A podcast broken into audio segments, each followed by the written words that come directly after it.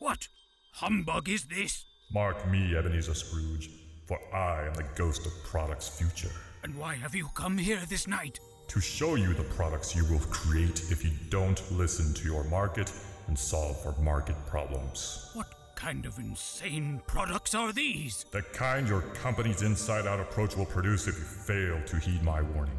Briefcases for dogs? A ventilated umbrella with extra large holes?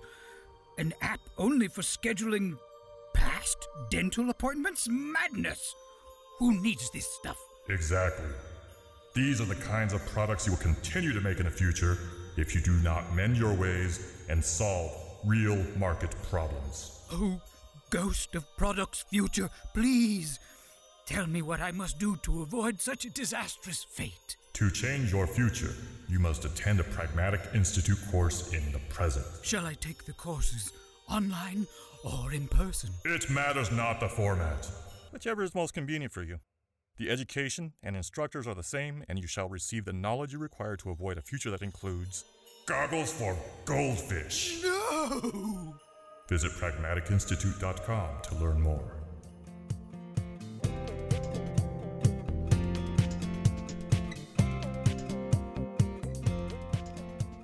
Hello, my name is Andrea Ozias, and I'm the editor of The Pragmatic, the award winning magazine of Pragmatic Institute. Welcome to another edition of Pragmatic Live.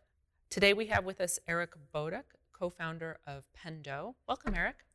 Thanks. It's great to be here, Andrea. Great. So, Eric also is an author in The Pragmatic, and we've got an article in the fall 2019 issue of the magazine on scaling faster with product led growth.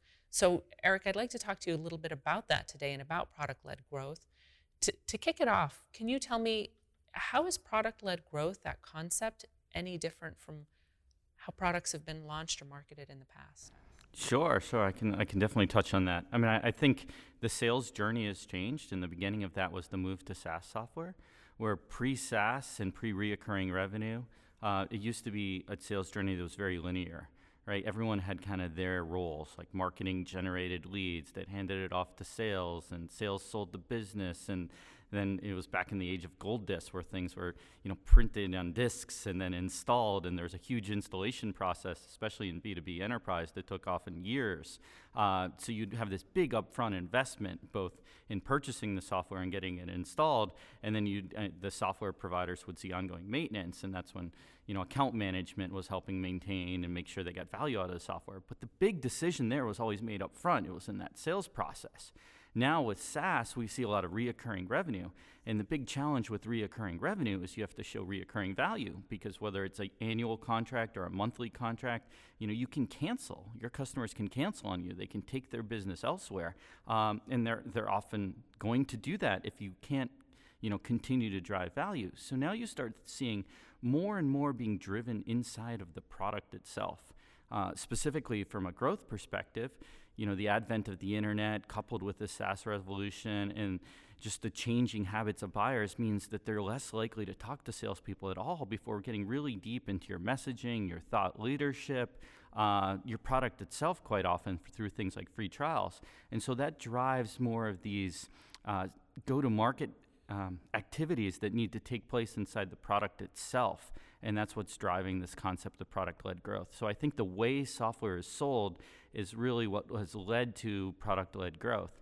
And if you think about it from a scale perspective too, the more you can get done inside of your product, the more you leverage your product, you know, to either sell or expand customers, uh, the less expensive it is. So you see companies like Atlassian, right, that have gone public with great multiples, uh, especially when you look at their, their sales and marketing costs, which are a lot less than, say, a Siebel was in the past. Uh, so product-led growth is really just about you know how you can leverage your product and your product data you know to sell, retain customers, and expand customers. Okay, so is product-led growth? Do you think it's exclusive to the, the software SaaS industry, or do you think that it it's a concept that can cross industries? Uh, it's I mean it's definitely a concept that can cross industries. Uh, you look at companies like Netflix, I would say, is a product led company where they're doing a lot of experimentation, a lot of iteration. They're very data driven. Uh, and I don't think of them as a, a software provider. They're a, a, media company. They're delivering original content or sometimes licensed content. Uh, more, I think, more and more original these days. Uh, but they also espouse a lot of the product led uh, growth initiatives. And, and more than even just product led growth, there's this whole concept of being product led as a company, right? Thinking about your product as much more than just you know a piece of software or a streaming service but thinking of it from say like a marketing lens as a communications vehicle where you can communicate you through your product either with new features new announcements uh, new thought leadership pieces whatever it happens to be but you can use your product as that distribution channel for your marketing as opposed to thinking about traditional marketing whether it be things like you know television radio print digital advertising events etc if if a company wanted to make that transition, or if, if a product team said, yeah, this is definitely the direction that we need to be heading in, what would be some of the initial steps that they would need to take, kind of the hurdles they would need to jump in order to get their organization to see product led growth as the direction we need to?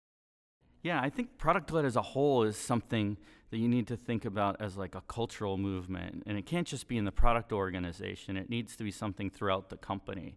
Uh, because if a product organization wants to drive in that direction, they still need to figure out well, how do we work with customer success or marketing or sales to espouse these kind of principles within their parts of the organization? So I think it needs first to be something that is driven by the executive team as a whole. Uh, and then, second, you, you need to start thinking about how do you use utilize your product and the features within your product or the data of your product to then drive that growth. So a, a great example uh, that I like to talk about is like if you start with a free trial program, which is a great way to you know to step into driving growth through product free trials are likely to, you know, people will be at your website, they'll be reading your thought leadership, they'll hear a little bit about what you do, they'll sign up for a free trial, they'll go through some kind of onboarding process generally in a free trial. So this is a first step where you can optimize, like trying to figure out, okay, how do we onboard people and get them to that value stage? Like a lot of, uh, you know, product-led growth, they spend a lot of time, product-led growth companies spend a lot of time thinking about how we get people quickly to value. So, in part of that is optimizing the onboarding there. Um, and the really cool thing is you should then be iterating. So you have this first free trial, you, you put together an onboarding flow you think is going to work for you. And then you should be learning about that. Okay, what do the people who converted look like versus the people who decided not to convert and pay at the end of the trial? Are there patterns, right? I like to think about this as modeling customers. Modeling the green ones in particular is interesting because you start to see patterns. You start to see things like, oh, if they use spell check or if they use this feature, they're more likely to turn from a, free trial to a paid customer. But if they don't use, say, these three or four features, then the probability goes way down, right? So then you can refine your onboarding process. Well, what do you want to do if you want to optimize this, right? You want to think about, well, how do we drive these free trial users, these new prospects, potential new customers, to these features that we know are going to get them to convert. So you can do things like in application guides. Like, we see you've been using this product for two weeks and you haven't tried this cool feature called spell check you know it's like having a dictionary at your desk you know going way back right i don't even know if people know what dictionaries are anymore but uh, this is this is at least an example that people kind of understand. It's easy. Everyone gets word processors. So, but you can see the pattern is like you try to figure out, okay, what makes people excited about your product? What gets them to value? And you can get that out of your product data, right?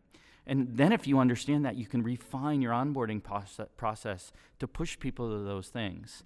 And then what you're likely to see is, is bumps in conversion rate. So there's a great example of how you can use your product and your product data to, you know, improve your company. And when you think about this, by automating a lot of that process, it's a lot less costly than you know trying to you know send a salesperson to walk them through it, or you know spending people time doing that. The more you can push you know the automation in the product itself, the better margins you're going to get. And that's why a lot of these product-led companies are doing so well in the public markets. Um, but that's just one example. You can think about how we improve, you know, expansion opportunities or how we get more engagement. And a lot of it is just driving that through your product and through, um, uh, through utilization of your product data. I think data is the fundamental underlying layer that allows you to do all of this stuff. I mean, you think of even going back to your example outside of software with Netflix, right? their decisions are made by data, driven by data, informed by data. Like they'll know before they actually produce a series how many people are going to watch that. So they know how valuable it's going to be to them. Uh, it's just amazing how, how much you can do with, with not only a lot of data, but good data and people who know how to use it properly. Are there any downsides to this type of movement? I don't think there's downsides. I think, you know, it's Any just, uh, risks? anything? Uh, I, I can't really say that I would say that there's risks associated with it. It's change, like anything else. If you're putting, you know, more of a focus on your product and how your product integrates with the other departments, there's change management that needs to be dealt with. But when you think about it, you're just empowering your other teams uh, with the product, with whether product information or processes around your product or new features in your product that help them do their jobs better. So you can think of it as a tool for different organizations. You know, getting lead lists to the sales group that you know are more likely con- to convert because you know what they've done in the trial. Or when you have a new product offering, be able to hand sales like a list of people that are likely to buy because you know what their usage habits have been like in your existing product.